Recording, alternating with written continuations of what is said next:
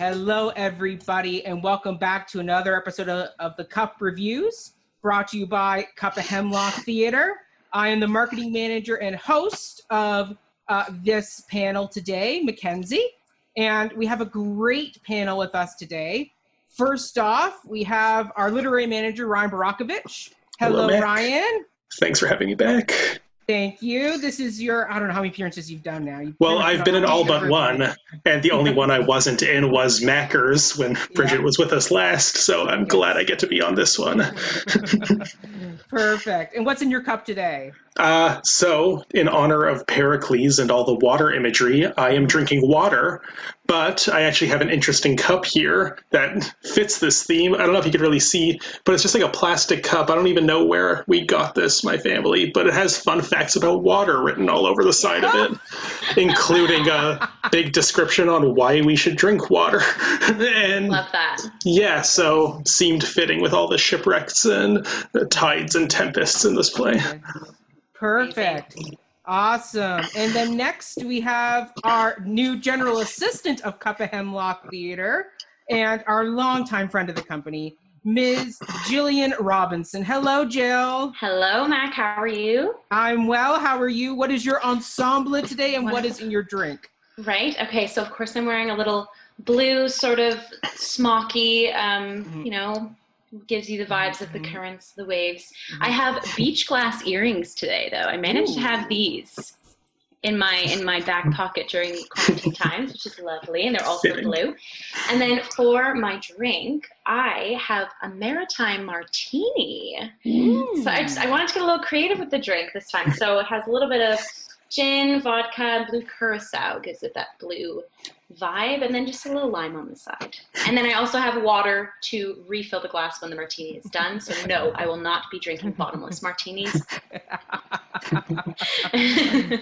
Perfect. And then we're so excited to welcome back to our show after her wonderful appearance on our Mackers panel way back in episode three. But long, we now have a friend of the company, Ms. Brigit Wilson. Hello, Brigit. Welcome back.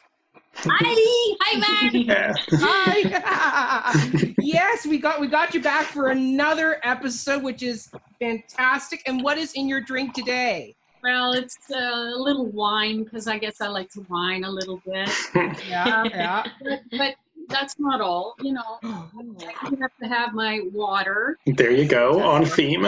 From the last time that this goes on for two hours, so I will probably do more of this than this.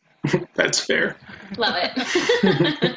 I think double fisted is what's happening. yeah, Yes. yeah, yeah. And then I had a piano bone shaker because I thought that would be kind of right for the pirate. Yes. hmm I thought, no, two hours, no. No. Much information. Thanks, folks. yeah. And also, like, are your glasses do, are, are the frames blue as well? Like, it almost looks like you got a bit of a blue nautical theme with the glasses now. I, I didn't intend that. I wore a faux pearl. Oh, Like for Perfect. beer. love that. I couldn't quite, couldn't quite find an outfit. I just, Yeah, neither did I. yeah, I just went, oh, pearl. yeah, I got a, pearl. I got a pearl. Sometimes it's all you need. Just a little, just a The pearl. pearl is one. The pearl the pearl is one of my favorite parts of the production, so that's perfect. Mhm. Uh, and then for me, going with blue, so I got blue all over. I got my blue Stratford. This is the play tie. Uh, and then for my drink, I have blueberry, blackberry, crystal light in a blue Ooh, fancy for Mackenzie. once again. So we're shaking that up, and then I have extra made just in case we go really long and I need to replenish my cup. So we have all of that. But today we're talking about one of in more modern times one of Shakespeare's least done productions. I mean, back in the Elizabethan time, it was done frequently, and now it's kind of fallen off the map a bit. And we're doing the Adventures of Pericles, which Brigit, you were in. Mhm. I was, I was in both productions that we've done recently. Oh, Lovely. perfect. Oh, great. So you'll really be able to talk to us about the differences about the stages and doing it on two different stages. Perfect. So who were you in this one, and then who were you in the last one? Well, after watching it again today, I realized that I was basically the evil stepmother both times. But I call the woman who runs a brothel a kind of stepmother, That's Yep. was. I was the woman in the brothel, Mhm. Yep. and last time I was Dionysa. Mhm. Much more. I love like, that character. yeah, Yeah. so conniving. Yes. It's it's perfect. It's perfect. And this production was in the uh, 2015 season, right? Yeah, perfect. Yeah, yeah, it was in the 2015 season, and it was done on the Tom Patterson stage, the old Tom Patterson. We're gonna get a new Tom Patterson in the next season, uh, but this was on the old Tom Patterson, same place where we recently seen uh, Timon of Athens done. We've seen what else? What, I'm, um, uh, King John was just done there, and I don't know if the last few will be done there because we still have R and J. We have Othello, Merry Wives, uh, Taming of the Shrew. Antony and Cleopatra next week. Yeah, yeah, Mhm. I, yeah, yeah, yeah. I, I, I, I think this may be our last Tom Tom Patterson show. Oh, But The new I Tom know. Patterson is going to be beautiful, and it is I'm sure. like the old Tom Patterson. mhm, That's good to know. perfect, excellent. Yeah, because it's a beautiful stage. It's a really unique uh, bit of stage that I love being in there. So it's wonderful. Okay, so why don't we just kind of dive right into this? Uh, diving, water. We're diving. I know some more water. All the water puns are coming out today. Uh, Tipping but- waitresses, folks. Yes. okay, but our kind of our first topic of the night is the titling of this play. So this play has had numerous titles throughout its uh, time on stage. I mean, sometimes it's called the Tragedy of Pericles. Sometimes it's called like the, and in this case, it's called the Adventures of Pericles. Sometimes it's just called Pericles. Sometimes Pericles, Prince of Tyre, most commonly. Yeah, Yeah, very There's powerful whole- comma there.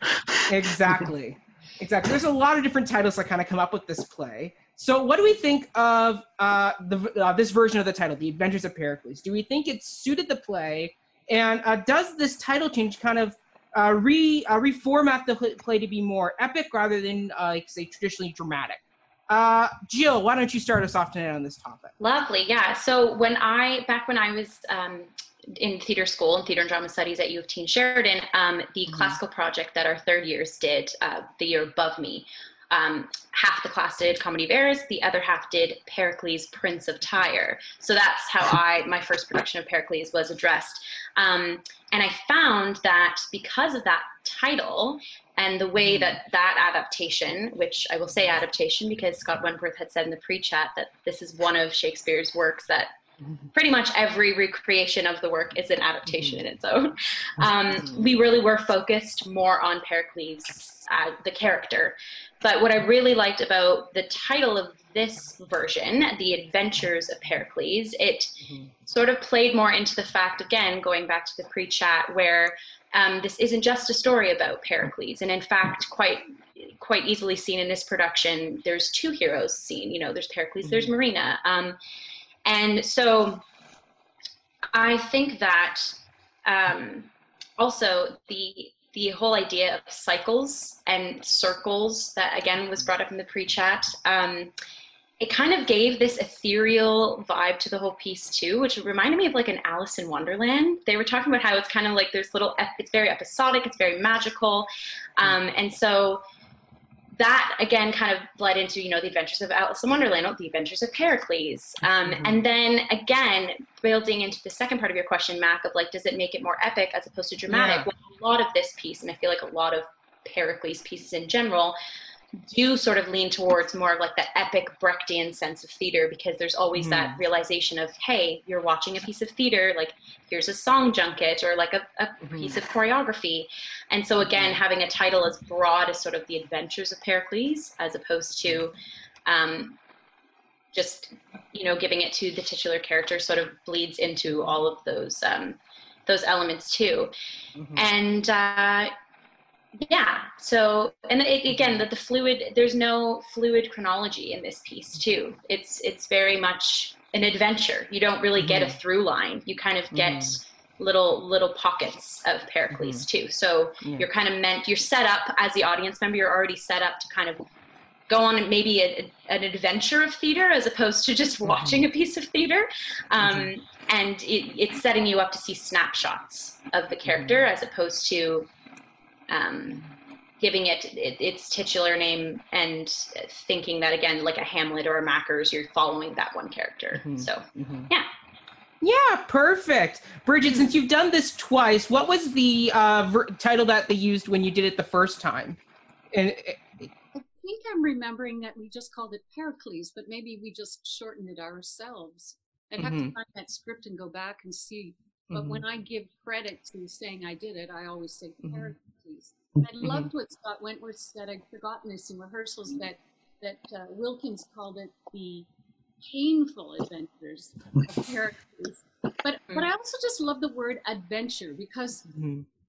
you don't even know if the adventure is going to be good or bad. Mhm. You know what I mean? So that Yeah. The way it sort of sets you up for what is what is going to happen if it's an adventure. It can go either way. So Mhm. so I kind of like the adventure of Pericles better than just Pericles, uh, Mhm. Prince of Tyre. Although I guess we're giving we're giving a nod to the original material when we just call it Pericles, Prince of Tyre. Mhm. Mhm. Ryan, as our resident uh, TA as well as literary manager, what title do you prefer Well, for this? For I, I, I don't know which one I prefer. Like, I think this the Adventures was fitting, and like, yeah, for many reasons. That like to take a historical look, Brigit, like you mentioned, this was from the pre-show. That yeah, there was this little novel that Wilkins wrote in like 1608, I think it was, that the Painful Adventures. And if Wilkins is in fact the co-author of this work, then it makes sense to kind of pay homage to that heritage. Scott in the pre-show said that was that alone was the reason for choosing it.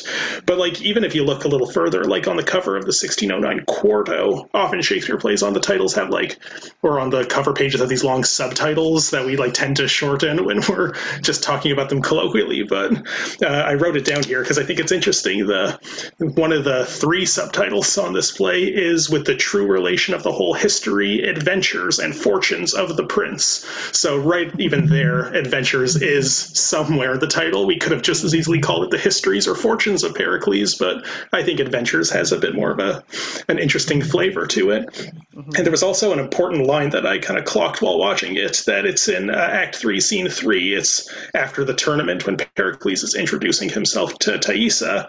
And he says, I again wrote this down because, of course, I did. Uh, My name is Pericles, who, looking for adventure in the world, was by rough seas reft of ships and men, and after shipwreck driven on this shore. So he mentions his own adventures even in the plot and like in the dialogue. So I think, yeah, there's enough precedent wrapped up in all of that to think that Adventures is an appropriate title for this. Mm-hmm, mm-hmm. To get to like the second part of the question, though, where you're like, does this choice of title make it more epic than dramatic?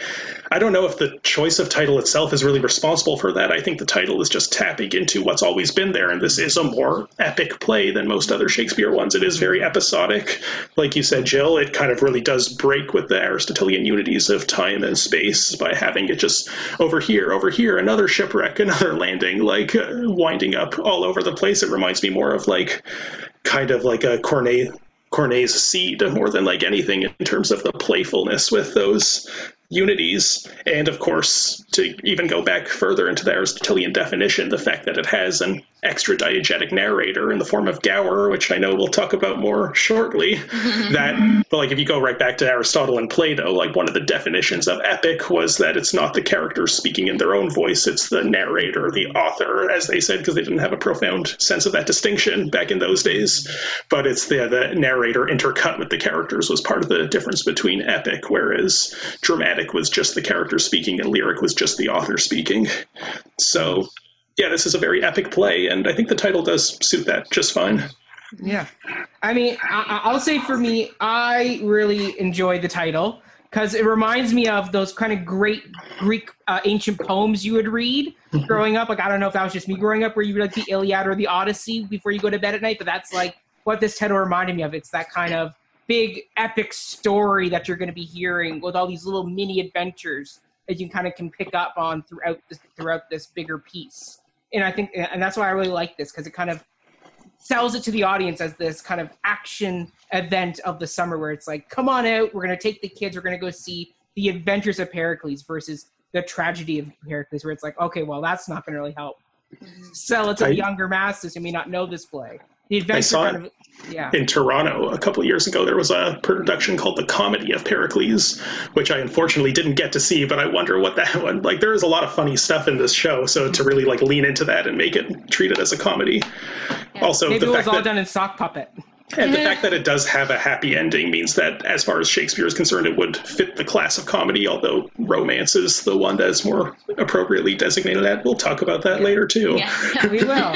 Jumping will. ahead too much. I know, Ryan. Drink your water. Um, but yeah, yeah, I think this title is absolutely wonderful, and I really do, and I really think it helps sell what this play is to a very modern audience who, for the most part, don't know what the heck this story is. So, the minute you say it's an adventure or something, you already back there going, okay, I know from from the poster we got some guy. He, uh, uh, in this case, it's Evan Buliung with like the hair all wet, so it looks like he maybe he's at sea, and it's this big, epic adventure. So, yeah, there's that. Uh, Brigit, I want you to lead off on the, on the next one because you were in the rehearsal room with this, where uh, where, where, where like the reworking of Gower, the uh, quote unquote kind of chorus, choral narrator of this story, was kind of reworked in, in, in a new way for this production, where the, his part was kind of uh, dispersed among many people, mainly uh, Diana, the goddess.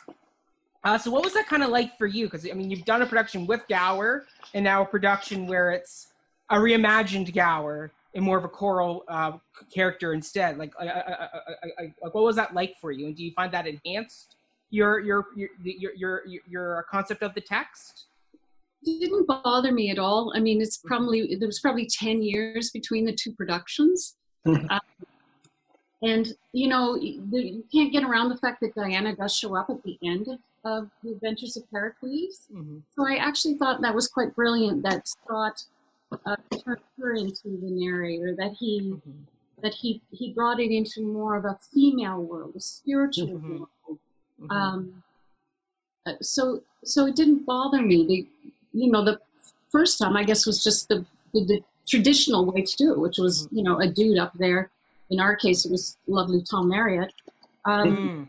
and you know, and he and what what uh, Leon Rubin did was he kind of uh, he, he evoked uh, Gower from you know from Chaucer's time. That that poet brought him up through the trap. He was basically in a diaper, and and there was you know there's a lot there was a lot of like uh, I think that's when we were doing the you know the sailcloth and Mhm. so the sailcloth started to work with the sails of the ship and but but yeah he kind of came up out of the grave and, and shared that Hmm. story so that worked too but but i think uh, for 2015 i, I thought scott's um, weaving diana into telling that story was, was just perfect for the time and, and it just made it made a lot of sense to me we also Yeah. appreciate it as females i mean you know, maybe we talked about this the last time I was on the panel. It's, you know, it's a very, very male centric world. The plays are Mhm. just very male. And so Mhm. it was lovely to have an opportunity in 2015 for, yeah. for, for the women to, to be part of that narrative. Mhm. Yeah. Um, Mhm. and not just the, you know, the, the evil woman in the, in the poorhouse and the, and the Mhm. stepmother. It, it was actually empowering, I think, to play those, uh, those nuns or goddesses or whatever they were. It was, it was lovely.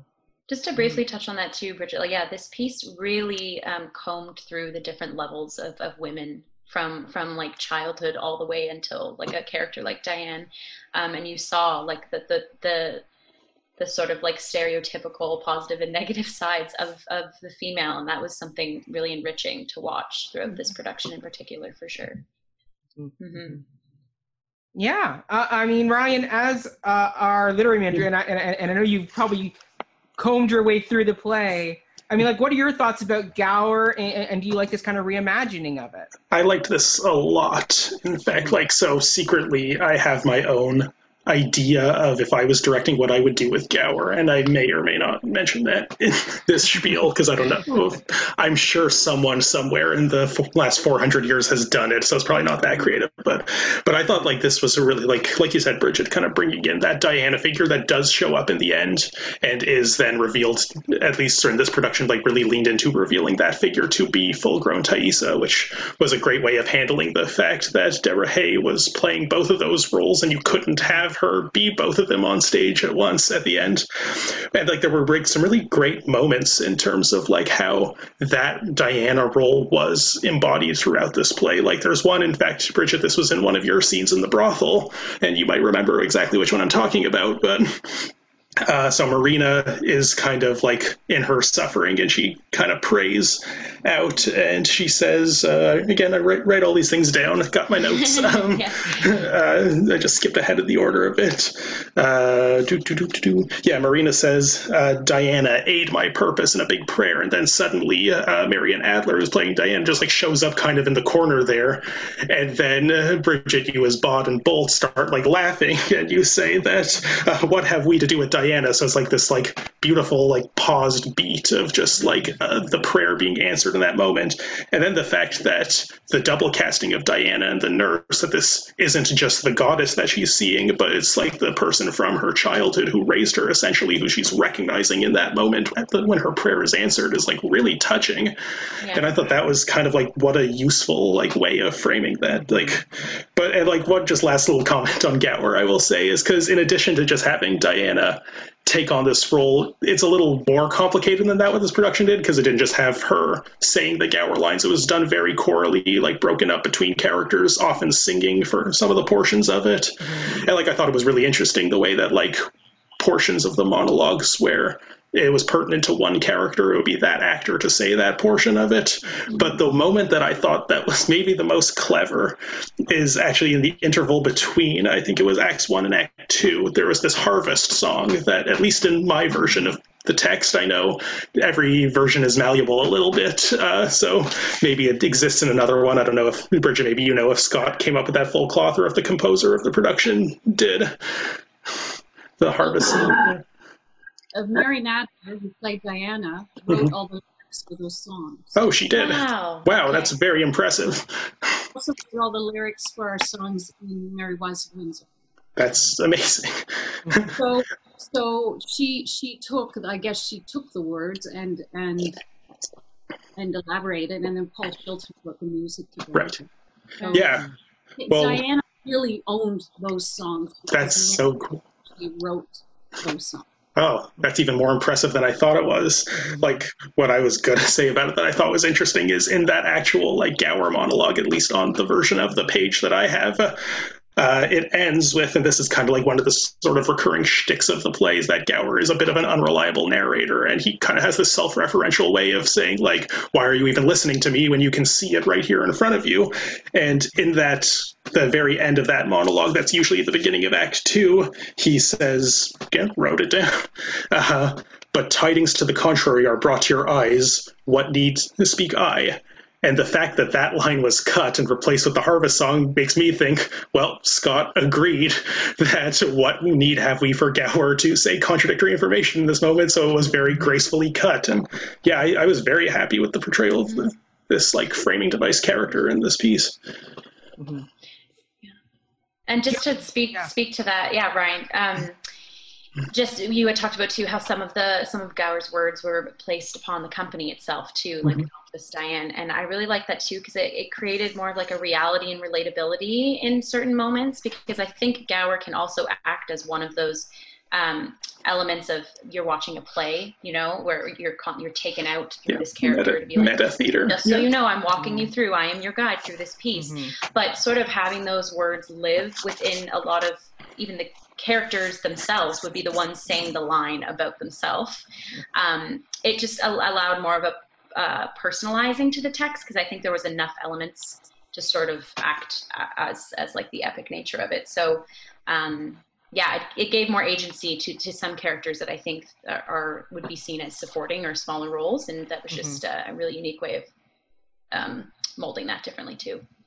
Yeah, mm-hmm. perfect. I mean, I will say I love this um, uh, adaptation of Gower because I just felt it made the story flow better. Like mm-hmm going uh, I, I, going back and rereading a little bit of the play last night before going to bed uh, just reading it, going, Gower's acts times off when he comes in, he often kind of just stops the play because you know he's the outside narrator. So it kind of just halts the action whenever he starts to talk. It's like, oh yeah, hold on a minute, like like tableau on stage, spotlight on him. So the fact you're able to kind of melt that away and just have this story that kind of bounces all over the place, actually have a nice flow to it, uh, really kind of allowed this story to kind of move at a really great pace. Like And- a current, like a wave. Yeah, Oh. burnt like a wave. exactly, and and the musical numbers really just enhance that. I mean, I mean, oftentimes what we say in musicals, where when a person can no longer uh, speak, they sing, Sing, and, yeah. and and, and you saw that with like the Pearl and all these great kind of numbers, where it kind of gave you this further advancement of these characters in a really kind of unique, fun way. And I and I love the music. It, was, it was kind of remind me a lot of those kind of great kind of musicals where, where, you ha- where they have to get a lot of exposition out of the way and they Mhm. do it through song like i'm thinking like um what's there some big ones well you got um uh lovely ladies from les miserables where you got to get through an entire sequence of uh of descent for Fantine but you're going to do it in like a three minute song that's what this music or this play did where like the harvest song just moves that story along right away and then like the pearl song ha- acted as this great kind of character bookmark between uh, father and daughter so They really yeah, yeah. Did come as like the peaks too. Like it was Mhm. like a moment. It's like, oh, I'm ready for a song now. Or like I'm Yeah. ready for this choreography to be happening. And the first moment too in this piece, it was it was the full cast singing. Mhm. I had goosebumps all over because Mhm. again, it was like that. Oh, okay, we really are on on an adventure, and, and it was like a Mhm. grand opening of of uh, it just added so much more flavor and character to uh, to start us off too. Yeah. Mhm. and, And and, and- yeah oh go joe I loved how um, Scott had uh, given the lines to the other characters instead of Gower doing all Yeah. that, that they owned part of the story. Exactly. Mhm. Yeah. And we were called on many times to, I, I loved rehearsing the ship scene. And we rehearsed that for hours where we, and we had, we had to strategically move it to a point and assign people to be changing uh, Evan's costume behind us Mm. move it and there was an inner circle and an outer circle and that ship Love had that. moving and and so we kind of all owned that story i will say as an actor in both productions there were a lot of costume changes and as scott pointed out in the conversation like if you did that where you assign every part to an actor you'd have like 60 actors right Yeah. But- Mhm. but when I played Dionysa, I was also part of the. Um, I ran off and did full geisha makeup because we did our um, uh, tournament um, like a samurai presentation. Ooh. There was a whole fan dance that we had to learn. Um, so I was constantly running and changing and, Mhm. and major makeup, and and and even then when I watched Pericles from uh, 2015, I, I realized how many scenes I was in. yeah. Just the Bawd. I went, oh, I Mhm. forgot I was in that. But it, you know, those those kinds of shows, especially when the you know the director asks you to participate. Fully in wherever you can fit in, you, you forget how many costume changes you have at end of day. Mhm. Um, but I did love how he he he divided the text. I thought that was Yeah. cool. That, that they were part of the stories. Mhm. Mhm. Yeah, yeah, it, it, it's a great bit of uh, um, baton passing where like where like you, where like the audience can track the the story moving just by the way who's talking and, and, and moving that plot point forward. Yeah, it's, it's Scott did a really great job, and I agree. I forget who said it in the cast roundtable. Basic, I I, I I think it was David Collins who said it. Where like Scott like uh, Scott Wentworth needs to like copyright his version because I could see a lot of people being like, "Oh, this is like the best way to do it." Like, I, I, he did such a great job adapting this. Where like, you, it easily could become something where other people will want to tackle it this way because it's. That's why I'm afraid to say my idea, and it's not nearly as good as this one. Perfect. Well, I mean, a quick, just a quick side question for Brigit. I mean, like, out of all the characters you play in this production of Pericles, did you have one you kind of look forward to doing every night? Like, I, I, your big kind of part was the was the brothel keeper, but you had a lot of these fun little uh, sporadic roles that kind of pop up throughout the show too. Like, was there one where you're like every night you got there and was like, yes, this is like this is my favorite kind of bit to do. No, I'm the opposite. The one I hated doing was the one where I had to come in and report the ship arriving Oh, because my corset was so tight, and I had to come in running. and I had to be loud and strong and pull focus, and I couldn't. I couldn't bend over. Okay, so Brigit, sorry, it's funny you said that because when you ran in, I could tell you were wearing a corset, and then the way you were placed on those steps, I was like, "Wow, she's she is really she's taking control of this but I have to tell you something else. They missed my entrance during the performance, so I had to do it three times or four times a night because they just got me running in to do the line. Oh, I was doing that at 10 o'clock at night, and I was probably really tired, and I couldn't do right. Wow. That's that's background stuff. But um, I love doing the Bawd. Um, Mhm. I, it was you know, it's not a it was it was i'm not going to say me being nuanced but it was nuanced because we talked about at the beginning of rehearsal um, we talked about human trafficking we talked about um, murdered and missing women Mhm. um, and we just i tried to make it as real as i could that she was a commodity Mhm. and uh, there was no room for sentiment. I was a businesswoman, and I was a good Mhm. businesswoman. Mhm. Um, but you know, in that world too of ugliness Mhm. um, and pain, i you know I still try to find some humor because you kind of gotta let it off a little bit, right? Yeah. Um, but I did. I was saying after I watched it again, I spent time when I wasn't running, doing a costume change and doing my myriad of parts, um, uh, taking pictures of all of the actors in Victorian death uh, photos. Do, you- do you know? Yeah. Yes. Victorian death. Yeah. Yeah. These pictures of the actors like dead, um, and and then I was also posting a, a name of a woman that was missing each performance. Mhm. So Mm. giving, you know, I, I was trying to kind of balance to Mhm. to play the body each and every time. So I, I Mhm. can't say that it was hard to play, but because I did find a balance, I think for Mhm. me. But but Mhm. the running in the corset is difficult.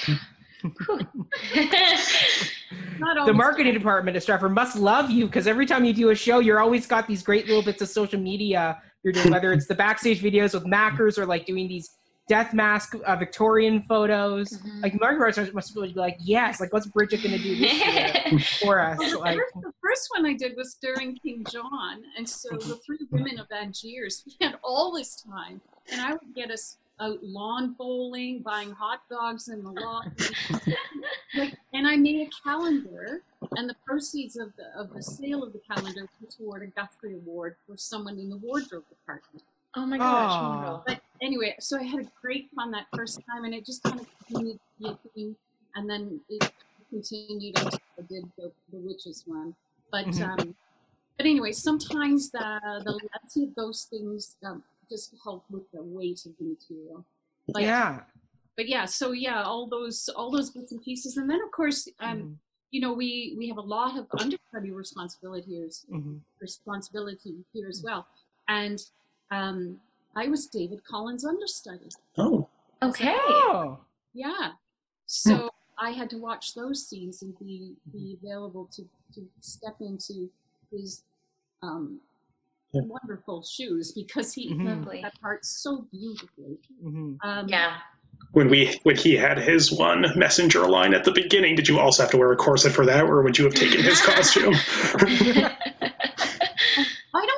I don't know. You know, never, had- we never had to do that. Like, he, never, he never missed a show. But you're right. It would have been a kind of, uh, yeah, we would have had to do a dominoes effect of whether I, yeah, I have no idea now. I have to look at that again. Call Scott and ask what he would have done if Yeah. David called in sick one day.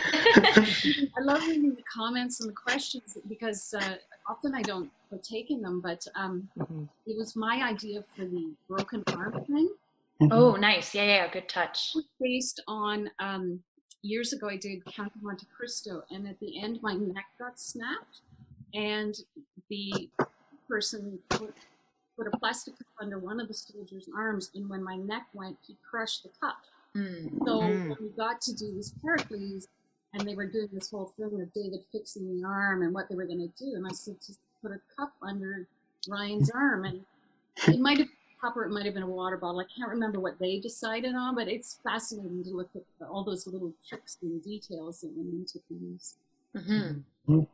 I love that. A lot of great little behind the scenes fun there. But you kind of alluded to where this uh, production is set, Brigit, which is during the Victorian period. I mean, like you did the um, the Victorian death uh, uh, uh, uh photography. photos, photography, which is great because because that's actually part of mine. So I'm just going to kick this one off mm. because I thought this uh, what worked perfect because one of my first notes is the Victorians' obsession with the afterlife and death mm-hmm. particularly the concept of seances and the dead and being able to speak with them and communicate. So the fact this play features um, the almost rebirth or like the reanimation of someone who they think is dead. Mm-hmm. I was like, oh, right off the bat, that's a great kind of bit. Then there's like other things from like the Victorian period, such as the fact that like in that time period, oh, like outwardly, all the like Victorians were very sexually repressed people, but then behind closed doors, they were very risque in body. So the fact that like in, in, in Pericles you have the concept of outwardly you wouldn't know about the incest uh, at the top of the play, but behind unless you're very good at riddles. Unless you're very good at riddles. So looking at that concept of what goes on behind closed doors sexually in, in, in this world. So that was another part where I was like perfectly Victorian fit. And also that's talked about even in the cast uh, reunion where it's like the sea and the fact that in the 1800s uh, the sea was a big part of like people leaving Europe to go sail across to, to, to, to the new land.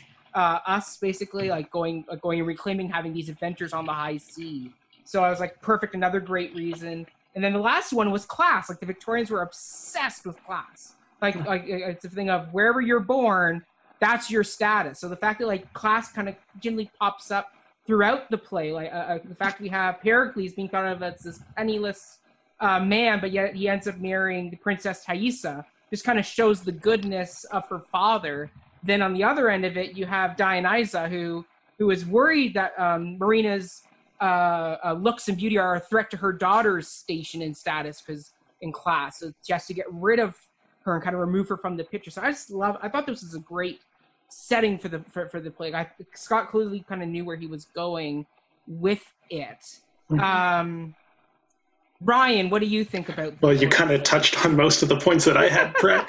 uh, one you one that you didn't mention was that Ooh. this very Dickensian feel of the brothel itself, mm. but otherwise it's kind of yeah all the same ideas you checked on. But one thing that I do also think is interesting is while overall the production has a very Dickensian kind of or Victorian feel to it, and the costumes certainly illuminate that. There's also a lot of scenes that are completely from a different time period, like the tournament in Tarsus, for example example like that felt like right out of the medieval times. And since, you know, this is like, and they talked about this in, I don't remember if it was the pre show or one of the other like interview featurettes, but they did talk about how there is this like undercurrent of medievalism, like with the fact that Gower is the one telling the story, a medieval poet from Chaucer's time. And yeah, but I like it really, I think it's just so interesting. Like something about this play, and maybe this comes back to the adventures that we were talking about at the beginning.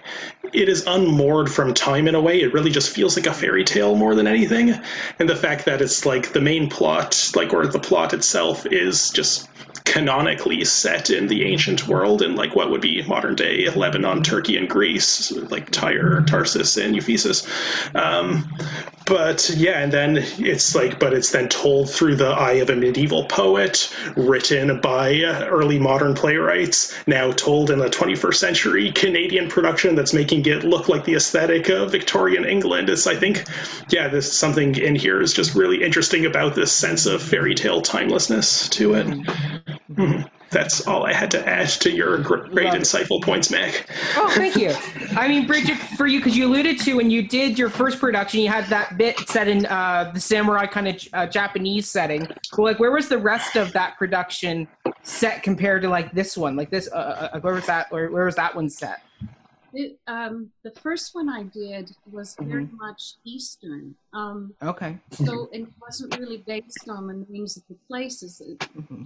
Sometimes I've done this, it's felt like a travelogue, right? Mm-hmm. Whether you've been to those places or not, those names don't exist. But mm-hmm. you know, one is Turkey and Greece, and but ours was much more Eastern. Um, my Dionysa and our Tarsus, I wore a sari. Mm-hmm. And then, as I said, the tournament was set in Japanese setting. Mm-hmm. Uh, I can't really remember how John Goad was dressed, but it, it just had a more Eastern feel to it. So the names of the places didn't really, they, they didn't, not but they didn't matter, it, it just didn't Mhm. dictate what uh, Leon decided to do with it. Mhm. Um, or maybe that was his designer, I don't know. I'm Mhm. wondering how much of uh, Scott's Pericles was uh, Patrick Clark, the designer, or him. Mhm. I think the basis, which the assistant designer mentioned in the comments, is that it was kind of the golden age of sea travel, and that I think that was the nugget. That's where they start, um, uh, and and then it seemed, I guess, it seemed to make sense to them to set it in the Victorian time. Mhm. Um, the beginning of the play is interesting. Um, there's there's something just so innately uh, dark and evil about it. When I was in the first production, um, um, my husband brought my son, and he he I don't know how old he was because I can't remember which year it was.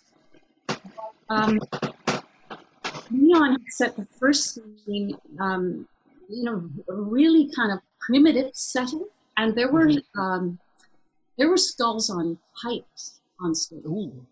So we had the skulls in both productions. But the Victorian one it was all in a nice curio cabinet. Mhm. But in Leon's, they were on these spikes. And my son just said my husband, uh, we got to get out of here. Got to get out of here. And he said, what's wrong? And he said, is the whole play is scary?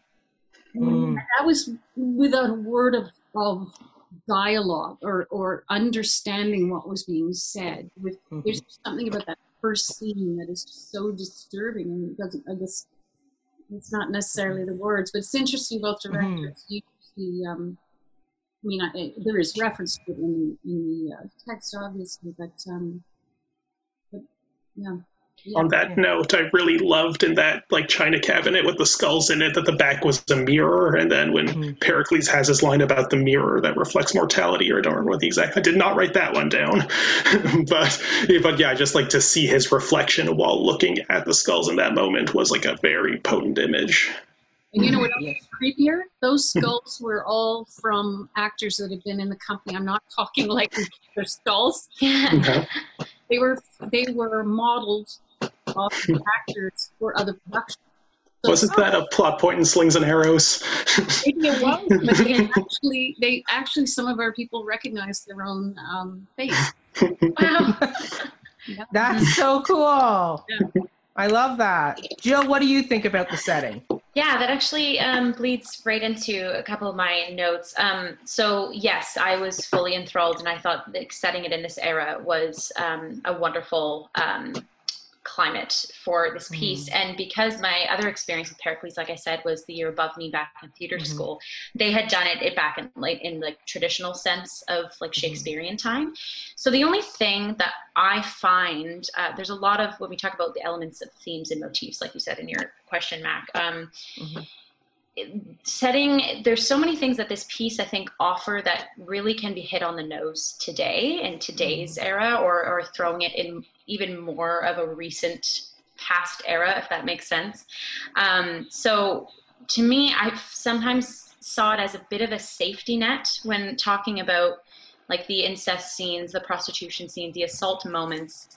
Um, it was uh, comforting to know that those sort of scenes, as unfortunate as it is, was kind of normal behavior um, for an era of that time. But it, it just now that I've kind of seen two period specific Pericles, I would be interested in seeing a lot of these scenes played out in more of a modern light, and just to Mhm. see if that can pack a bit of a political punch too because i do agree this piece does offer a beautiful fairy tale-esque like ethereal vibe um, Mhm. but then there is those low moments when the tide is lower that you do feel that Mhm. um, and i think too by maybe placing it in more of a present time um, and quite honestly maybe having some sort of ramifications of the me too movement Mhm. vibes um, it would allow certain characters like marina um, and the other women in the piece to have a bit more like socially accepted agency and ferocity that I think again would just add even another tier of what it means to be woman or what it means to be female in in a male dominated society. So Mhm. um, not just this era particular, this Victorian take on it, but I think, uh, uh, like I said, the piece I had seen before was traditional Shakespearean. I think what it does is it kind of keeps. I picture like like a, a model ship in a bottle, and mm-hmm. it, it keeps the story like contained in the bottle, and that's there's nothing wrong with that. But I think you we can push we can push that that envelope a bit more now. And so uh, going forward, seeing my next Pericles I would be interested to see if if um, a more modern kind of light is thrown onto it too. Interesting. Yeah. Well, we'll have to see who like who does it next. Yeah, and again, just like we were chatting about too, Scott Wentworth, uh, Deborah Hay, and Evan were saying, like it's such a restorative and adaptive. There's so much liberty to the piece um, itself, right? Like every every Shakespeare work you get, whether it's the Arden, whether mm-hmm. you know, like that, they're the piece is different, so it kind of opens up such a liberty and a broad mm-hmm. span of of how you want to take the piece, and I I think there's nowadays there's bigger moments and there's bigger themes that I think could really be hit on the nose and woven right into the, mm-hmm. the adventures in the fairy tale as well, but just just mm-hmm. to give a little bit more of relevance to it too. Yeah. yeah. For sure. Perfect. Okay. All right, Brigit, you're you're going to kick off this next question because we alluded to what this question is going to be. Uh, but so this production was produced on the Tom Patterson, uh, and then like, how did that particular uh, thrust stage uh, affect the show? And then, do you think uh, that this production would, could, could could easily translate to the festival stage, or do you think there's something unique about the Tom Patterson stage that made this production that that that, that unique X Factor uh, version of the show. I would say there was there's no mistake that a lot of people have said forever and ever that the Tom mm-hmm. Patterson space was their favorite theater. Mm-hmm. There is an intimacy there um, that doesn't seem we can't seem to replicate even in the studio, which is a much mm-hmm. smaller space. Mm-hmm. Um, that extreme thrust throws the play right in your lap nobody further than I don't know statistics, but not very far from the mm-hmm. action. It's a challenge for the directors and the actors. You, you, you have to know, you, like you see me moving a lot with mm-hmm. Deb when I when I was assessing her. We had mm-hmm. to. You have to keep moving mm-hmm. to, to, get the whole audience to see the action. Um, mm-hmm. but it does it does remain the, one of the favorite spaces. I think that it that this production uh, really benefited from like that intimacy. Mm-hmm. Uh, I think that the points that were being made about uh, human trafficking and and redemption and all those things, we needed to go on that journey personally with those people that close for it to have that kind of impact. Mm-hmm. I would say the other production I was in was mm-hmm beautiful festival theater, but it does require something else. It's very difficult mm-hmm. to replicate that uh, intimate an experience. So um, Leon Rubin has directed like circuses in in uh, I want to say Bali, but I'm not sure if that's mm-hmm. right. That ours had that element. We had mm-hmm. um, Pericles uh, propelling from the cupcake. We had Gower coming up. We had mm-hmm. a pageant. It really was a pageant. The whole thing um, was very visual. It was much stronger in the visual. Whereas I think mm-hmm. we, were afforded uh, a, a, better chance of, of just getting to to know those people involved in the story because we were that much closer to them.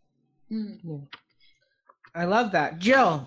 Looks like you want to jump on, jump on top of this. Yeah, yeah. Um, so I I do think I mean the latter half of this question being uh, you know how does the thrust stage affect the show? Like I think regardless the staging of this, mm-hmm. Wentworth did such an amazing job of. You could mm-hmm. essentially place this on any type of stage or any thrust. Mm-hmm. The chemistry between the mm-hmm. cast and like you were saying, Brigit, like even the moments of of of intertwining everyone and so that there's a mm-hmm. particular position for so i you could do this basically on any stage but what's really lovely about um, contrasting the tom patterson to the festival to me like the tom patterson yeah like you said brigit it's it's in your face and also it's quite angular like you really are getting that rectangular thrust vibe whereas i always see the festival as being more of like a in the round thrust so the fact that Scott's um, interpretation of this really did revolve around this cyclical nature of things. And he mentioned in the chat too, Deborah Hay leading that charge, and and you were even saying too, Brigit. There's so many. Um, moments where where there's circles so uh, you know like um, all of the the characters that deborah hay plays like she she does that that cycle walk a lot of the times there's circles where folks are in the focal point you know like after the duel it's Thaisa and pericles and the the dueling knights are around them. Even the whole idea of, of building the ship, it was sort of like an oval within mm. this rectangular space. So I think it, it allowed us to focus more in on on the fluidity of the staging mm-hmm. so so it's funny it's like the the space itself contrasted the staging of it but it allowed you to kind of draw in so like a, an example where maybe um, for example, when we when we reviewed Love's Labor's Lost, so that was done in the festival, and I remember when there was moments where a lot of the company was on stage. Mind you, we're watching this through um, a video lens, so we were able to zone in on certain characters interacting and such. But I can imagine when you're in a grandiose space as a festival, um, and in the round, and you're kind of seeing everyone in a round circle, those moments might be lost. But mm-hmm. having you know having the ability to play on the vertices of of the uh, rectangle, sort of like the bursts where it wasn't circular, that again caught your attention. Like right before the intermission, you had Thaisa, the nurse, and, and Marina, and they're sort of at different vertices of the rectangular thrust. That moment just like sunk so much more for me because it was in contrast to these um, circular patterns too. Um, I have notes as well, so let me just make sure I'm, I'm grabbing all my points here. Um, we had already talked about this too, but just the cycles of women, um, you know, the, the idea of virginity, the idea of becoming a woman, the idea of things coming full circle in this piece too, like the different, um, you talk about like a, a family, a family tree, or, or even like there's just, so having that within this sort of like within a box, within this uh, space was, was lovely to, um, to watch. And I believe that is all from my notes. Perfect. Mm-hmm. Ryan? Um, yeah, so I don't know how much I have to add to both of those uh, great detailed comments. Um, I think there's something interesting in the phrasing of this question, the way you kind of put it to us, Mac, because you asked in a way to like tell me if I'm misquoting you, but you asked like, can we like take this exact production and just put it onto like the festival theater and would that change things? And like of course it would change things. The blocking would be all off. It'd be a stage manager's nightmare to have to like coordinate all of that. But mm-hmm. i think if like this same production if scott was approached and like told okay you're going to be doing this in the festival and he took all of his same concepts i think like they're both thrust stages, but the the festival certainly is a much more inset thrust, and it doesn't jet all the way out into the audience, and it kind of does still preserve some of that proscenium arch style. And I think both of these uh, types of versions could work really well into the meta theatricality of this play, but in a bit of a different way. Because, uh, like in the Tom Patterson, when it jets all the way out into the audience, that really to me calls to mind like the festival, like carnival esque, like pageant type of theater that really does like folk theater get into the audience, like in the character of Gower or however Gower is portrayed, Diana or the ensemble in this version could really like yeah get the audience going and be right up there with them and like bring them into this like kind of grassroots. And it is very medieval which is very on brand with like just the way theater was done then and with the figure of gower in general. If you put it on something more like the festival stage i think it actually like it could still be meta theatrical in that way, but it would have to be blocked very differently because I would recommend if, say, I was directing this or at least kind of just choreographing a lot of it, I would have all the Gower business happen right at the end of the thrust to preserve that same sense of coming out into the audience and drawing them into the story, but then have everything else take place much farther back to like the hmm. other side of the proscenium. So it'll be like, I am Gower, I exist outside of this world, and I'm telling you to come into this story that is happening in this like mimetically sealed box. Mm-hmm. So like, yeah, I think it could really work either way, and it would still like preserve that same ethos of what the production's trying to do, but it would have to really be deliberately done one way or the other. Mm-hmm, mm-hmm. I have I mean, sorry. I have two more little like within the box shapes that just came to mind. Mm-hmm. So the um, the spotlight that goes on Pericles right before he's about to lose the duel, there was like that moment of stillness. It's just like this perfect circular spotlight that again, there mm-hmm. was that image of like, oh wow, okay, different type of circle here. But again, mm-hmm. the whole it's almost like Diane pre- creating this safe bubble for And him. in that what I even loved about that is the pause is like slow motion. It almost felt like the end of the Matrix when I can see the code, and that's Yeah. why I'm able to win the fight. It was or like like, such a in in water you know there's so many Yeah. like action or war epics you Mm-hmm. see where there's the underwater scenes or you know where or game of thrones like the, the we talked about game of thrones with mackers too i don't know what it is about game of thrones and we talked about it a lot with King John last week. but yeah yeah it created that water vibe and one sorry one last shape if we were to kind of look down at the tom patterson um Mhm. we talked about this moment of when Diana, there's a moment where she's being Gower in this moment, and all the other um, nuns gather to sort of like sit up to her. It's almost like she's the vertice of a triangle, and then they they all are kind of spread out as such. And it almost seemed like it was like a shore, or like she was like a lighthouse or something. And that again, like they were coming in to this peak. So I just would love to to sort of a side tangent, but like to to watch the performance from an aerial view, I think would be so neat to see all these shapes interact and and mm-hmm. mold into into the adventure too. Mm-hmm. You know, Mac, Jill, go. a lot of people, yeah. a lot of people say the um, front row, the balcony at the festival is where they keep all the shows. Right. Mm-hmm. Yeah. And I will say too, you know, we're acutely aware when we're performing. I don't know if you're aware of this as an audience member, but you often see the play through the actor that's in front of you. Mm. Mhm. You are you are witnessing it through their viewpoint. So, um, so yeah, it, it's just it's fascinating to think about where Gower should have been, Ryan. That's that's an Mhm. interesting thought. Or should we be watching it through him? Yeah, I'm not sure. Yeah.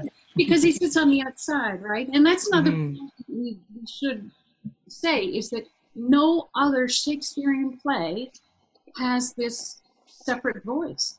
Mhm. So I think that's why people think that, you know, that Wilkins, like this was more his thing, that he wrote the Mhm. beginning of the play. He wrote the brothel scenes, as the as the panel pointed out, um, Mhm. and the pirate scenes. But there, Mhm. but there's we have to mark that Shakespeare didn't write anything else like this with that external. Mhm. like the closest I think is like the chorus from Henry V, but even that is Mhm. very different from what we're given here. Yeah. Like, yeah. Yes. Mhm. Absolutely. I mean, for me, I think this production really is meant to be on the Tom Patterson compared to the festival. I mean, I, I, if you're saying can it move, I mean, you can move any production. I mean, that's why we have touring shows that can move from show from place to place. But for this, what I think made it uh, special was that the Tom Patterson really allowed the focus to be on the company versus on the set and the theater itself. Like, like when you do the uh, a show on the festival, there's a lot more things you can do with set and kind, and, and kind of bigger things that, that kind of like, when we're going to see Merry Wives, you had that great set of uh, of the 1950s house, or like I remember when we did uh, 12th Night with Des McAnuff, there he had like a giant broken mirror on stage. But here, like Tom Patterson, like I, I remember going to see a whole bunch of shows there. The set is always very limited because you, because of how because of how long the thrust is because you want to keep that as unencumbered as possible. And what that allowed this show to do was really let this show sit with the company and highlight the wonderfulness of all your interactions and all that baton passing you're doing. And I think if you move it to an, a theater like the festival where the thrust isn't as big and you're and you're on and you're on and you're on and you're in this much bigger uh, space, uh, audience wise, stage smaller, bigger audience, that um, Mhm.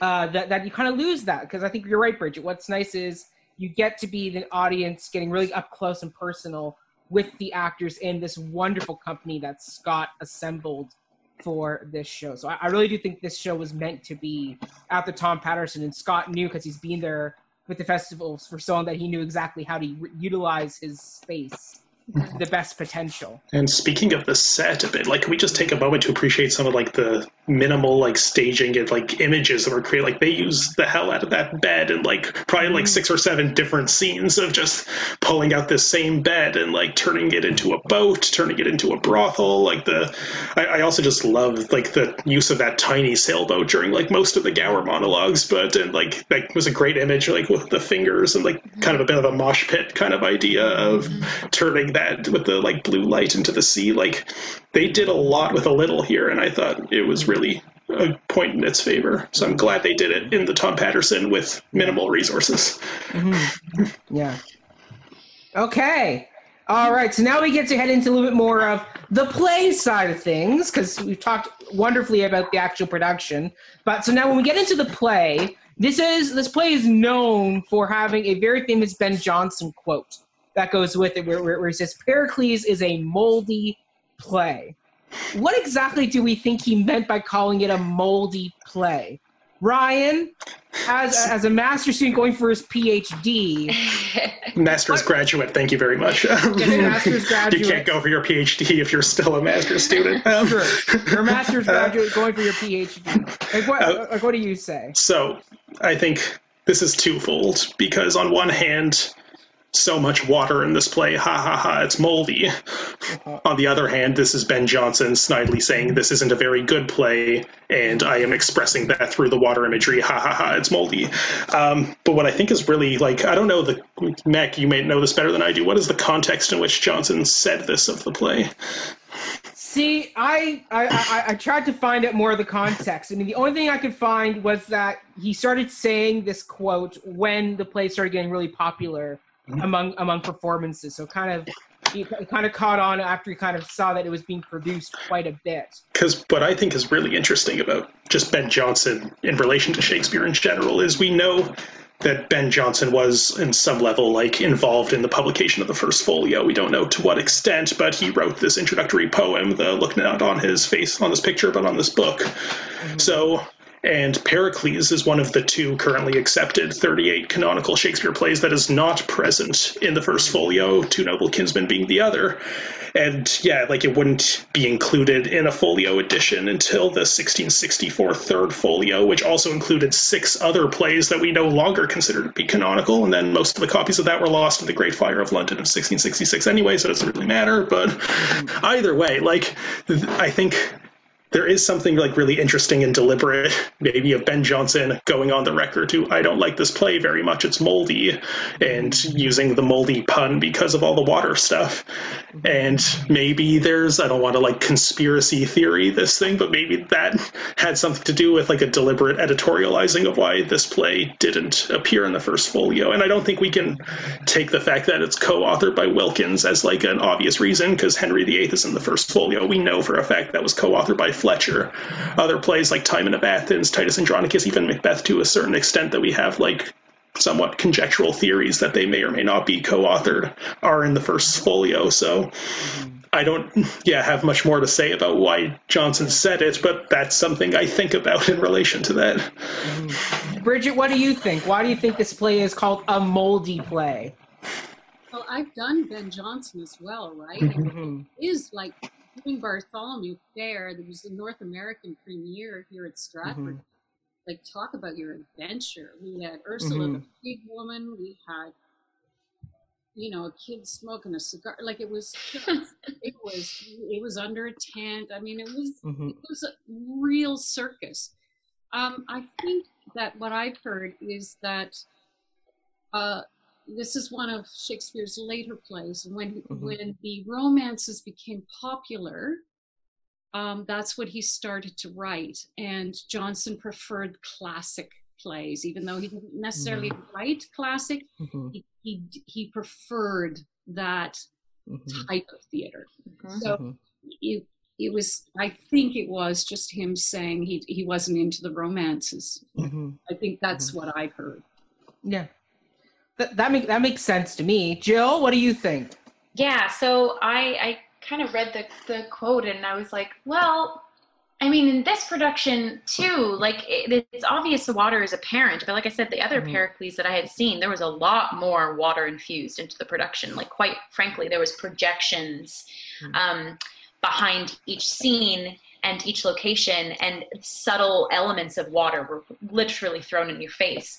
Um, But this one, I, I didn't, and, and it made me kind of challenge this quote because I'm like, this can be have such a negative connotation to it, but I think there is some positivity to that too because Mhm. like seeing it from the negative view it's like yes i started thinking through like is it because you know this play isn't your proper just fully shakespearean work like because there's Mhm. another author on top of it and because it's very episodic and the titular character Mhm. doesn't necessarily follow the freytag's pyramid you know rise and Mhm. fall um you know is it is it avant-garde for pieces that Mhm. that jonson maybe again um had a bit of a distaste for but then i started thinking about you know the idea of something mold like something moldy. Well mold is it's it's a, a living living being just thriving mm-hmm. on on the moisture and and wetness right? And so and then i started thinking mm-hmm. about like all the pivotal moments in this piece like the waterways support the piece like the water is the highway to connect all these people together like you have pericles sailing to meet Thaisa, and then you have like her alone survives in the water the water is sort of like a cradle for her um, until she is is resurrected again right M- marina Mhm. brought to um, to live a better life with Dionysa et, et al. And then um, Marina sailing again to, to reunite with Pericles. So water in this way harbors all the living beings in the Mhm. piece. So yes, Ben Jonson, Pericles is a moldy play and all the better Mhm. for it. Um, and I think because too the the, the there's so many different in, like we've talked about this like innovative and authentic recreation that that can happen with this piece that makes it even even the fresher you know so i, I would say like if, so if you were to con- con- contrast like it, it's a fresh play as opposed to a moldy one because you're never going to see the same pericles you know Mhm. you're never going to necessarily see the same of anything because you have different actors different eras different time periods whatever um, Mhm. but because the the the text can be molded and kind of like Mhm. um, placed upon a different sea or, or a different climate. Uh, it, it, there's a fresh perspective brought to it. So Mhm. I disagree with you, Jonson, but I also I'm, I'm throwing a positive light in that moldy Mhm. doesn't necessarily mean bad. So Mhm. thank you Wow. for saying that it's a Yeah. moldy play. well, I mean, for me, the way I interpreted moldy was um, how, how do I put it in my notes here?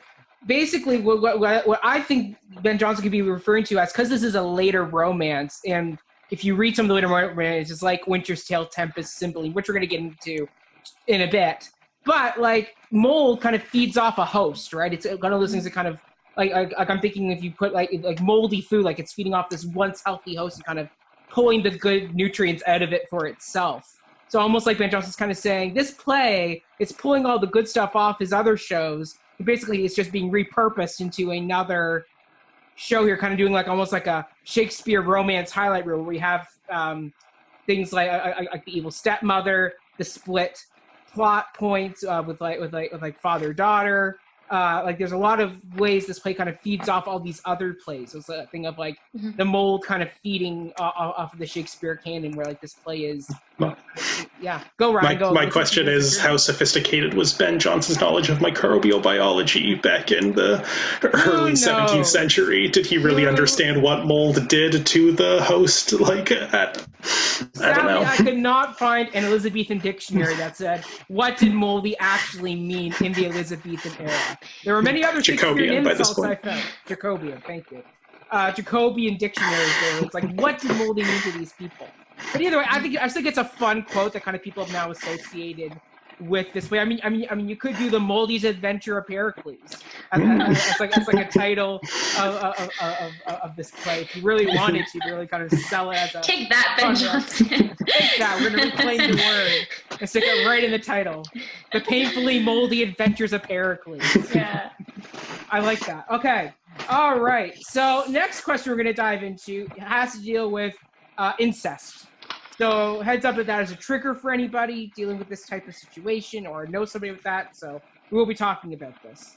Uh, but does the incestuous relationship between Antiochus. Antiochus. Antiochus, thank you.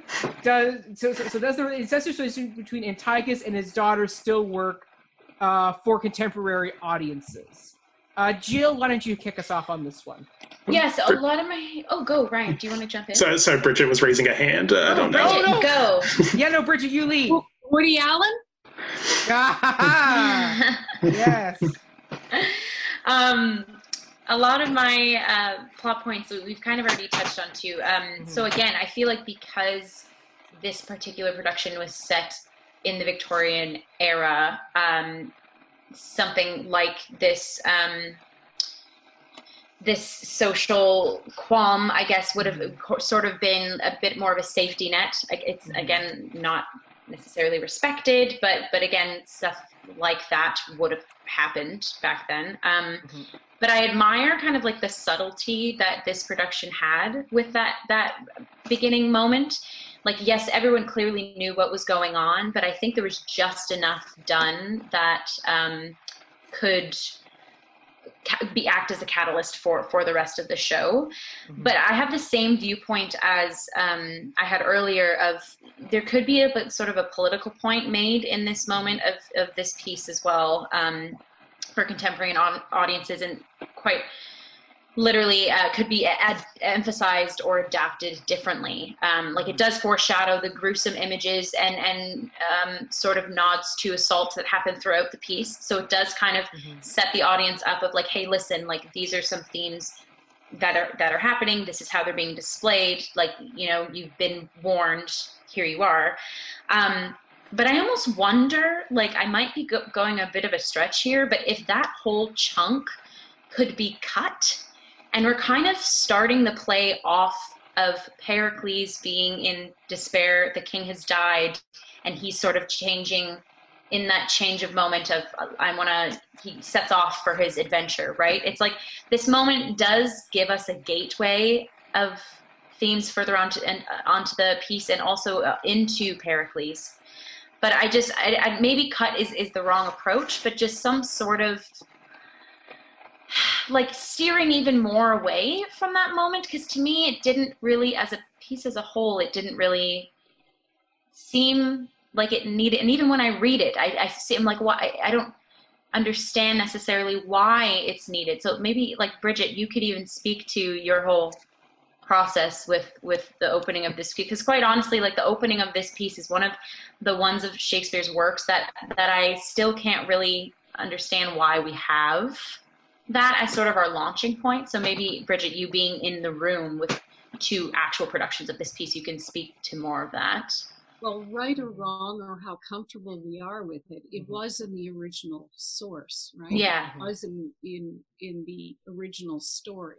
Mhm. So, Mhm. and if we believe that Wilkins wrote the first few acts, a man who ran a brothel and was a very savory character would have no problems starting a play that way. Mhm. But I, I would hesitate in eliminating it because Mhm. I think what we're exploring is the father daughter relationship, which Shakespeare was very interested in. Yeah. Mhm. Um, and so maybe we need to start at, at a very ugly, dark relationship so that we can come to appreciate the, the ending. So we go, f- I think it was Paul Edmondson who said this we go from dark to light. And maybe that's Right. part of our adventure Mhm. is, is to start somewhere and we have to we have to have a good look at that. Right. I had a thought today too, because I did Dionysa, and you can cut out the previous comment I made, but I had a thought that perhaps Dionysa um, was jealous of Cleon's relationship with Marina. He Mm. taught her to play music. He was he was uh, uh, giving her culture, but maybe he was also grooming her. And Mhm. perhaps Dionysa was less worried about how her daughter was being ignored, how she possibly was being ignored and replaced. Mhm. And I wonder if that is is in there too. Um, I, I didn't think about it even in 2015 or the other time I did it, but watching it again today, I thought um, that there's a dark there's a darkness to that too because that was not Cleon who who asked to have her killed. Yeah. It was Mhm. the other, and Mhm. I, I try to think why a stepmother would do that. But Mhm. that was another thought that occurred to me. But but Yeah.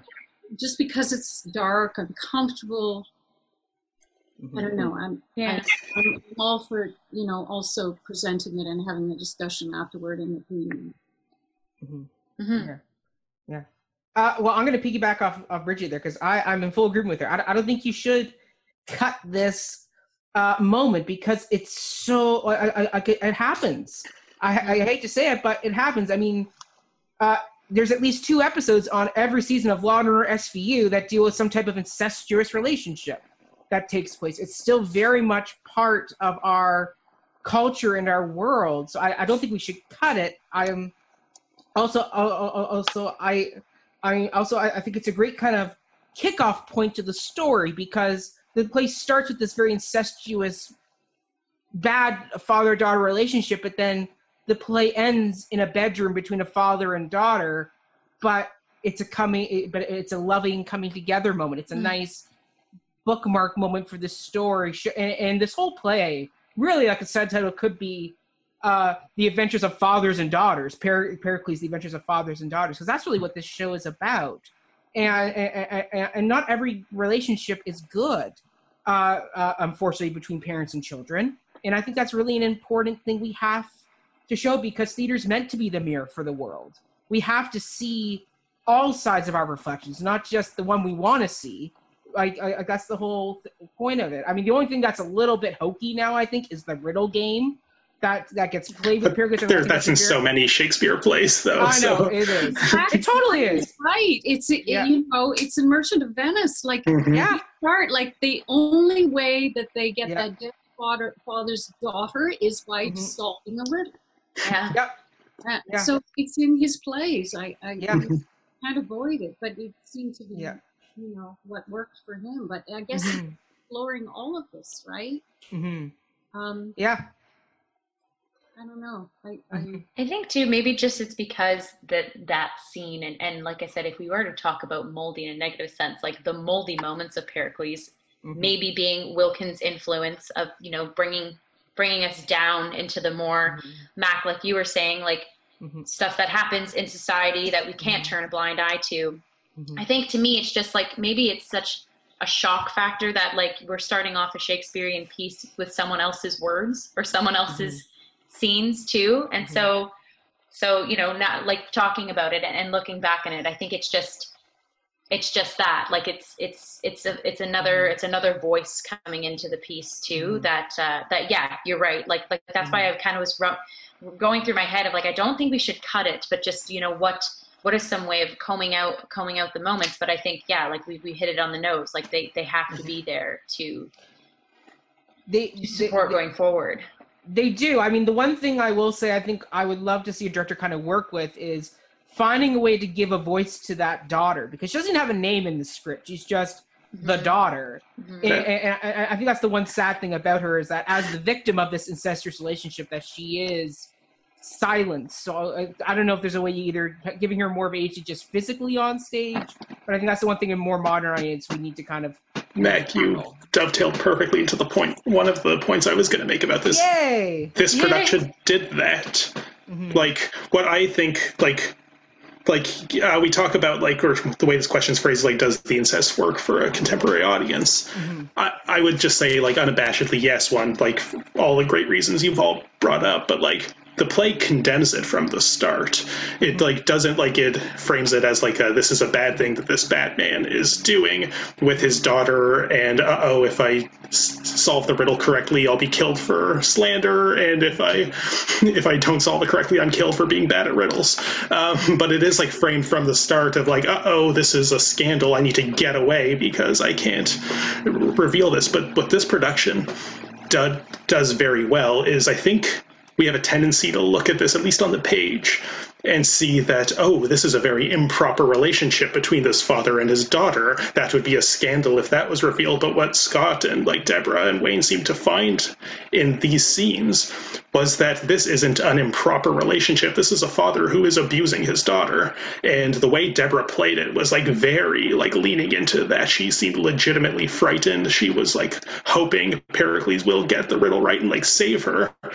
Um, and like there's this one other moment when Antiochus in the script at least has a soliloquy where that was restaged on a bed with her sitting aloof next to him and like not making eye contact, looking away. Like this production, even if it doesn't give her moral lines to really give her that voice, still gives a voice to that trauma in the way it was staged here. And I think that is the way to do it for a contemporary audience.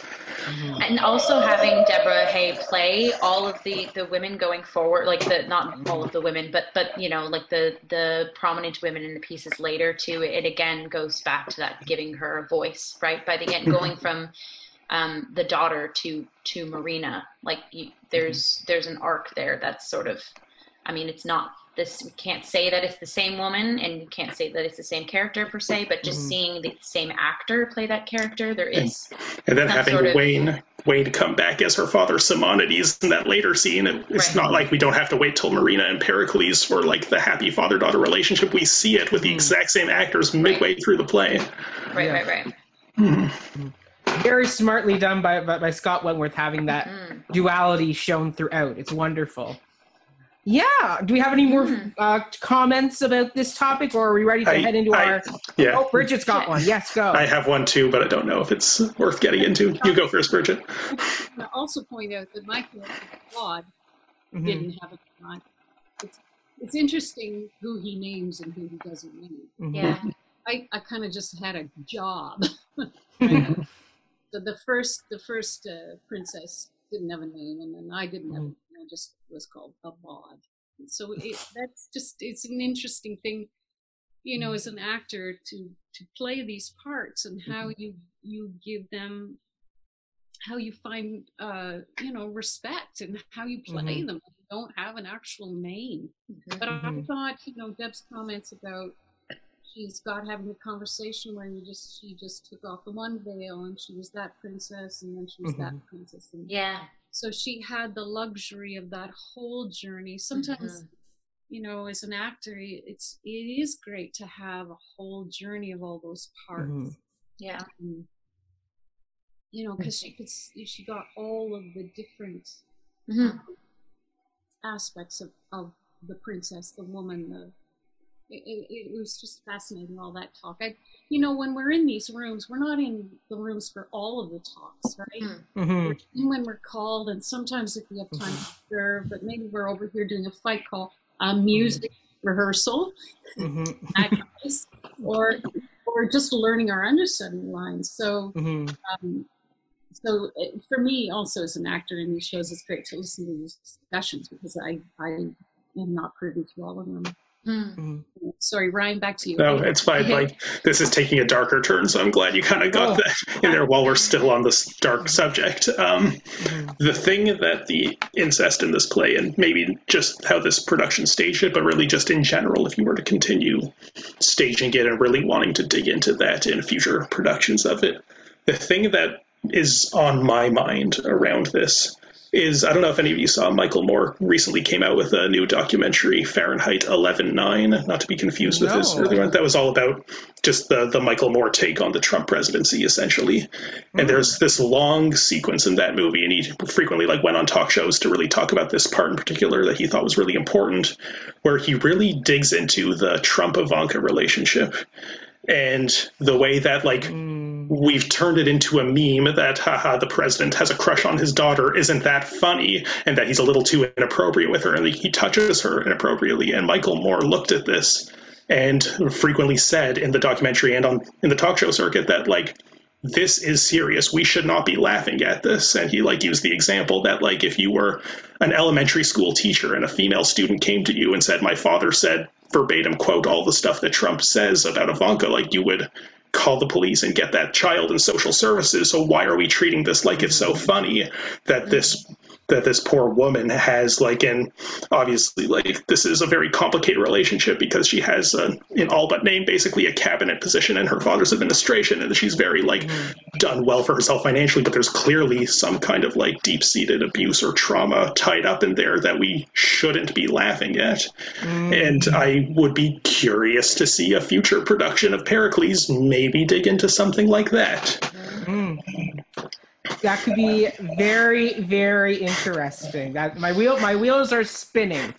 So so let's head into the final question of the show uh, of this episode which is within the shakespeare canon how does pericles compare with shakespeare's other later romance plays like with the winter's tale the tempest cymbeline and as ryan would consider twelfth night?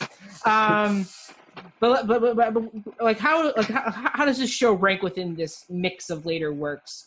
Uh, Brigit, why don't you kind of kick us off on this topic? Well, I, I have never done a Winter's Tale or Cymbeline, mm-hmm. mm-hmm. but I've done a lot of Tempest and I've done a couple of Pericleses. Mm-hmm. Um, I think that I I love the the 14 years or whatever happens in um, Winter's Tale that also happened mm-hmm. with characters. I love that uh, stop time thing where we pick up later. Mm-hmm. But I think, I just think that, well, I'm going to say this about all Shakespeare's plays. It endures anything you do to it.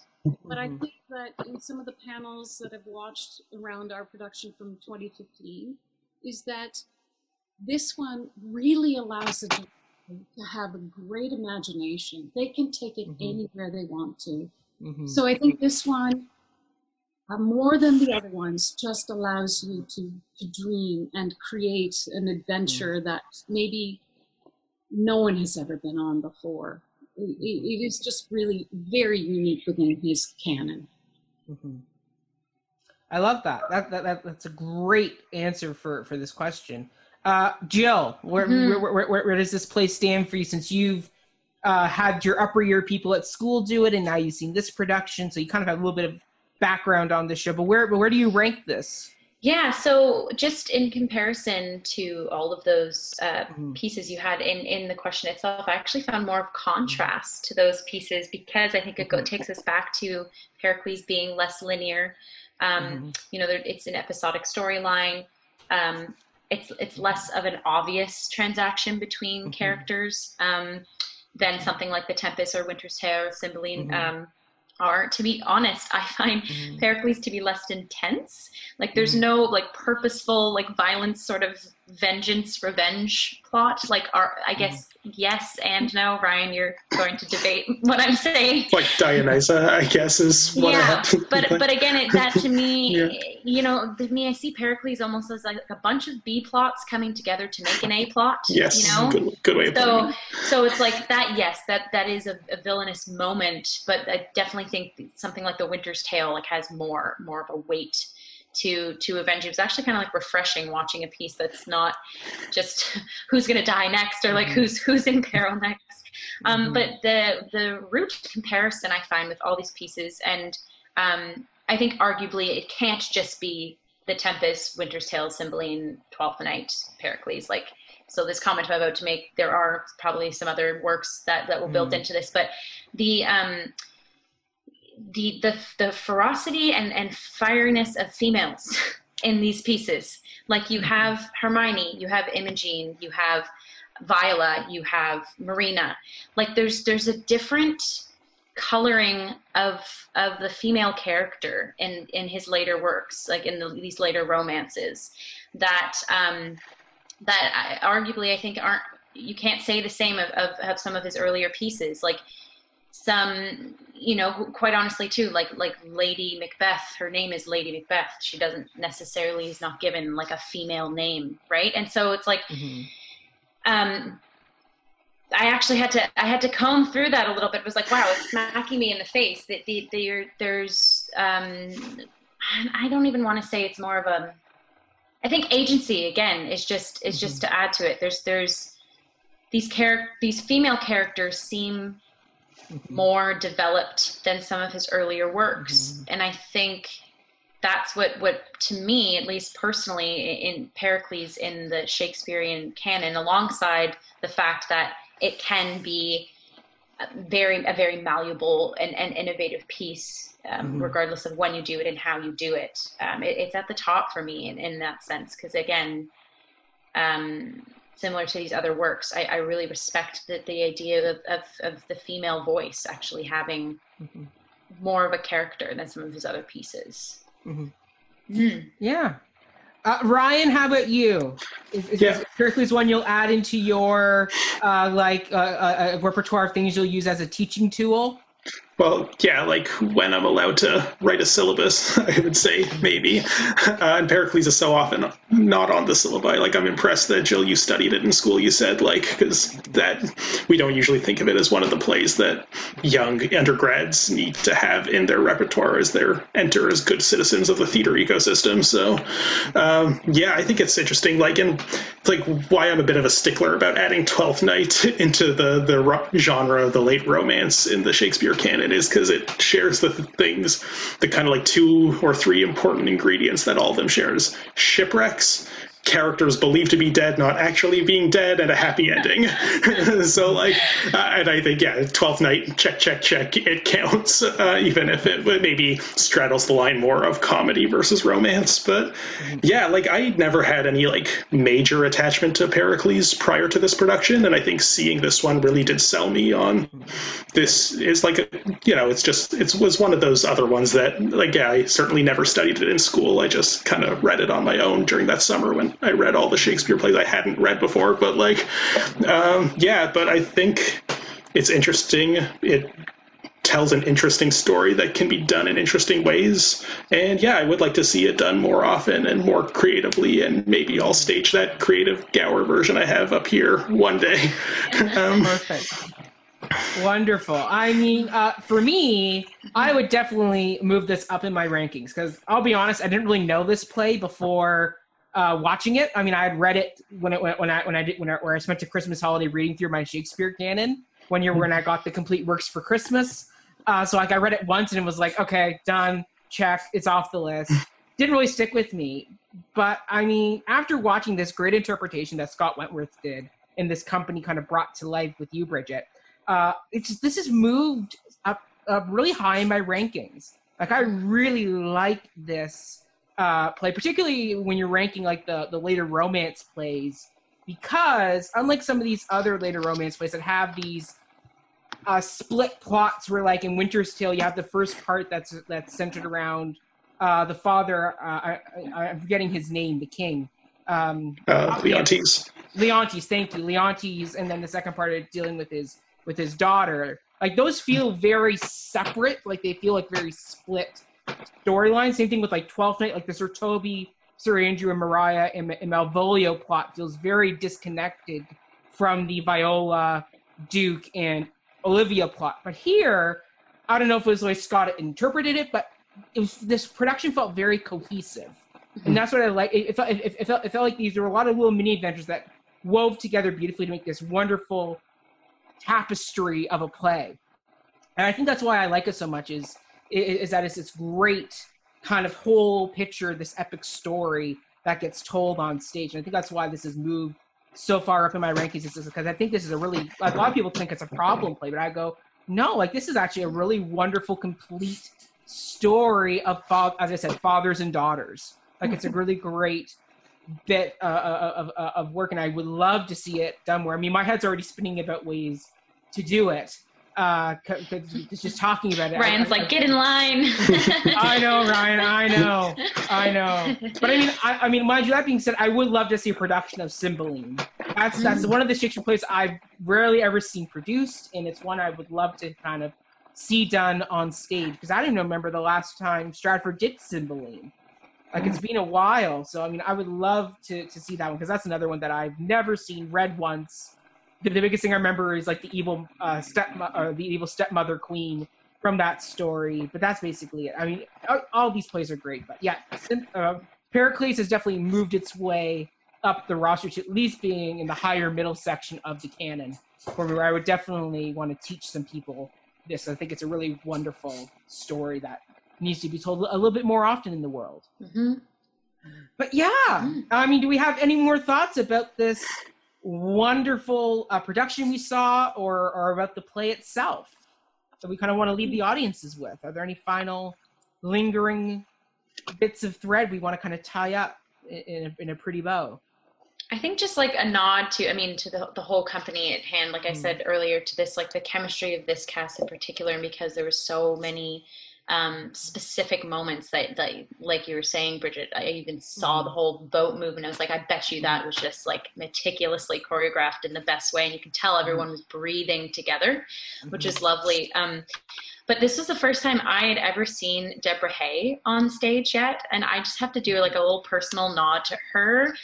Sunshine and and vibrancy on the stage was was so fun to watch. Mhm. Like it was just very very playful. Again, I think in moments where there was a lot of darker shades, she Mhm. she brought a lot of light to to her character, and so Mhm. um, yeah, I just personally wanted to, to mention that because that that that stuck that stuck with me. And like I like seeing the the sunshiny shininess of, of the actor played into Mhm. into the characters. You know that to me is really important because you know us actors were humans too, and you you could tell like there's a lot of not even knowing her, just kind of getting a sense of her in the pre-show chat, and then you you know that that was part of her brought on stage. You know, even in the dual moments, like she was just there was just funsy, flitty moments that um, broke a little bit away from from this just being like a Shakespeare text and and and being more personal. And so, um, Mhm. yeah. So I just wanted to mention her. I had never seen her before, so I'm glad I'm introduced to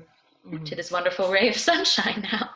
Yeah, perfect. Uh, that's a great. That's great. Yeah, this, yeah. Once again, this I- cast. 10 I think we're 10. seeing her in Shrew as well, right? She's in ta- or the version of Taming of the Shrew that we're She is. doing too, which will again be a total a switch of hmm of vibes for her too. So Yes, she's playing opposite Ben Carlson's Petruchio in that mhm, one. mhm. So Good pair. it'll be a lot of fun. Are are uh, are um, you and Shrew, Brigit? Are are you part of the company for Shrew? No. she gets a break from that one. Yeah, yeah. She gets she she gets a break. I want to piggyback on the fact that Deb Hay is a quality performer. Um, negotiating that brothel scene with her and and understanding the intimacy of me touching her and seizing Mhm. her, and she was just Mhm. totally on board and she wanted to explore how comfortable that was. Mhm. Mhm. So hats off to her. She was lovely to work with. I really enjoyed. Uh, as Mhm. uncomfortable as that scene was, it, it was terrific to work. with.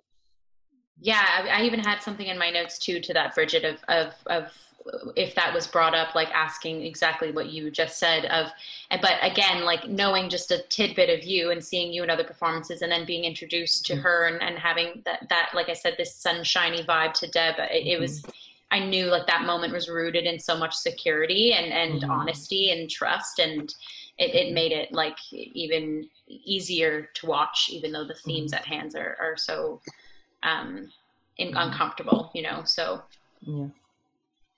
yeah Wonderful.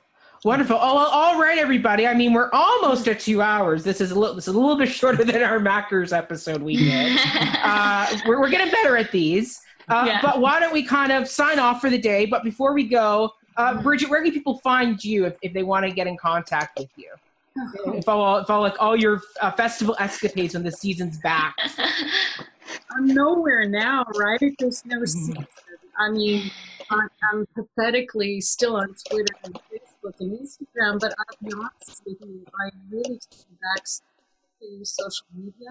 I Mhm. don't think that anything I have to say is uh, important, pertinent, or Mhm. enlightening at this point in time. Mhm. I, I, so you can find me on those platforms, but I, I, there's nothing I'm really contributing to any conversation right now. Mhm. I, I was heartened by reading the comments that were um, posted during the Party, Mhm. and I want to just echo what people are saying that Pericles, in a pandemic at this time when we are separated by oceans, countries, provinces, whatever, from our loved ones, that there's something healing about this production, which gives us hope. You know, the reunion will be that much better. Mhm. Yeah. Absolutely. Oh, I love that. I, I, Brigit, that was that's beautiful. Well said. Well said. Mhm. Uh, Jill, where can people find you?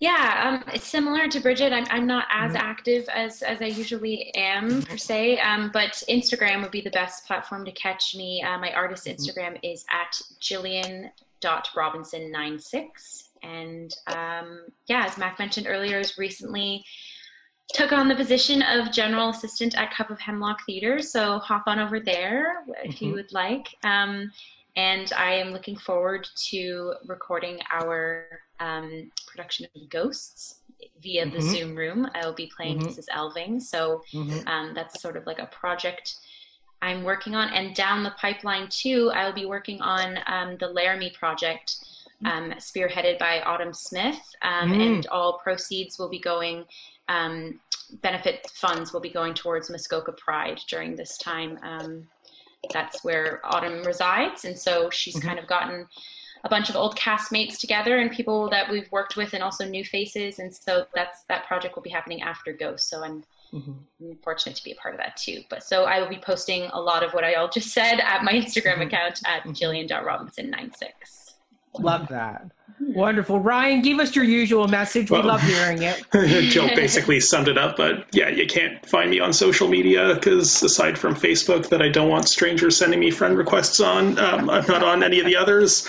Um, but yeah, you don't need to follow me. Just send that love to Cup of Hemlock unless you want to hear that water freezes at zero degrees Celsius. Fun fact. Um, um, but that's all I have to say on the matter. wonderful, wonderful, wonderful. And uh, yeah, I mean, I, I, mean, for me, you can find me at all social social media platforms at Mackenzie Horner. Uh, just look for the guy with the ginger hair. You can follow me in all my escapades that I'm doing, whether it's marketing with Cup of Hemlock or doing stuff on the podcast. As of today's recording, we released uh, uh, an episode about the musical 1776 in honor of the signing of Independence Day and Canada Day too. It's a, it's a week of national pride. So Mhm. so we released the musical all about that, and we discussed all types of fun stuff like, is this musical better than Hamilton? Tune in to find out what our thoughts are on that. Um, but yeah, we do all that type of fun stuff. And I will say, tune in next Friday because that's when we will, we will be releasing our recorded our our, our, our, our recording of Ghosts by Henrik. Ibsen, Or as in Cup of Hemlock, not before the downbeat, just to clarify. Yes, no, yes, sorry, Yes. yes, correct. Sorry, Add a Cup of comma in there. yes, yes. Cup of Hemlock's production, or, or polished reading production of Ghosts, directed by our lovely artistic director Will Bartley, featuring um, a number of people who, who um, just who you've seen on our panel uh, so far, including Rachel Fisher, uh, yourself, Jill, uh, um, Edmund Clark, uh, and also Alex Osborne, who will be coming up in our next episode when we head off to Egypt and discuss uh, Antony and Cleopatra. So be sure to tune in for that. We got a lot of great uh, things to discuss for that episode. And we can say, Brigit, that you will you will be back for one more episode this uh, th- this series. So be sure to keep an eye out for when Brigit's going to be coming back because we got a really fun final appearance uh, for, for uh, that we're going to be accumulating towards. So be sure to Season finale, if you may. Maybe not the season finale. It's still in flux. The True, true, timeline. true, true, we Yeah, just true. talked about this, guys. Come on. Fair enough. Yes, Penultimate Tuesday- finale. An ultimate slash finale, depending on the schedule. But yes, Brigit's coming back for one more, so be sure to keep an eye out for that because we we loved having you, Brigit. We can't wait to do the next one with you because I'm really excited to get in get into Yes. that particular mm-hmm. Play because you and I have a very special connection to it. So we'll be able we'll be able to talk about that and also and also the production as well. So be sure to tune in for that. But until next time, everybody, thank you. Wow, my cup got stuck there. Thank you all so much for tuning in for another episode. We'll see you all next week with Antony and Cleopatra. Stay you. hydrated. Everyone. Hydrated. Bye.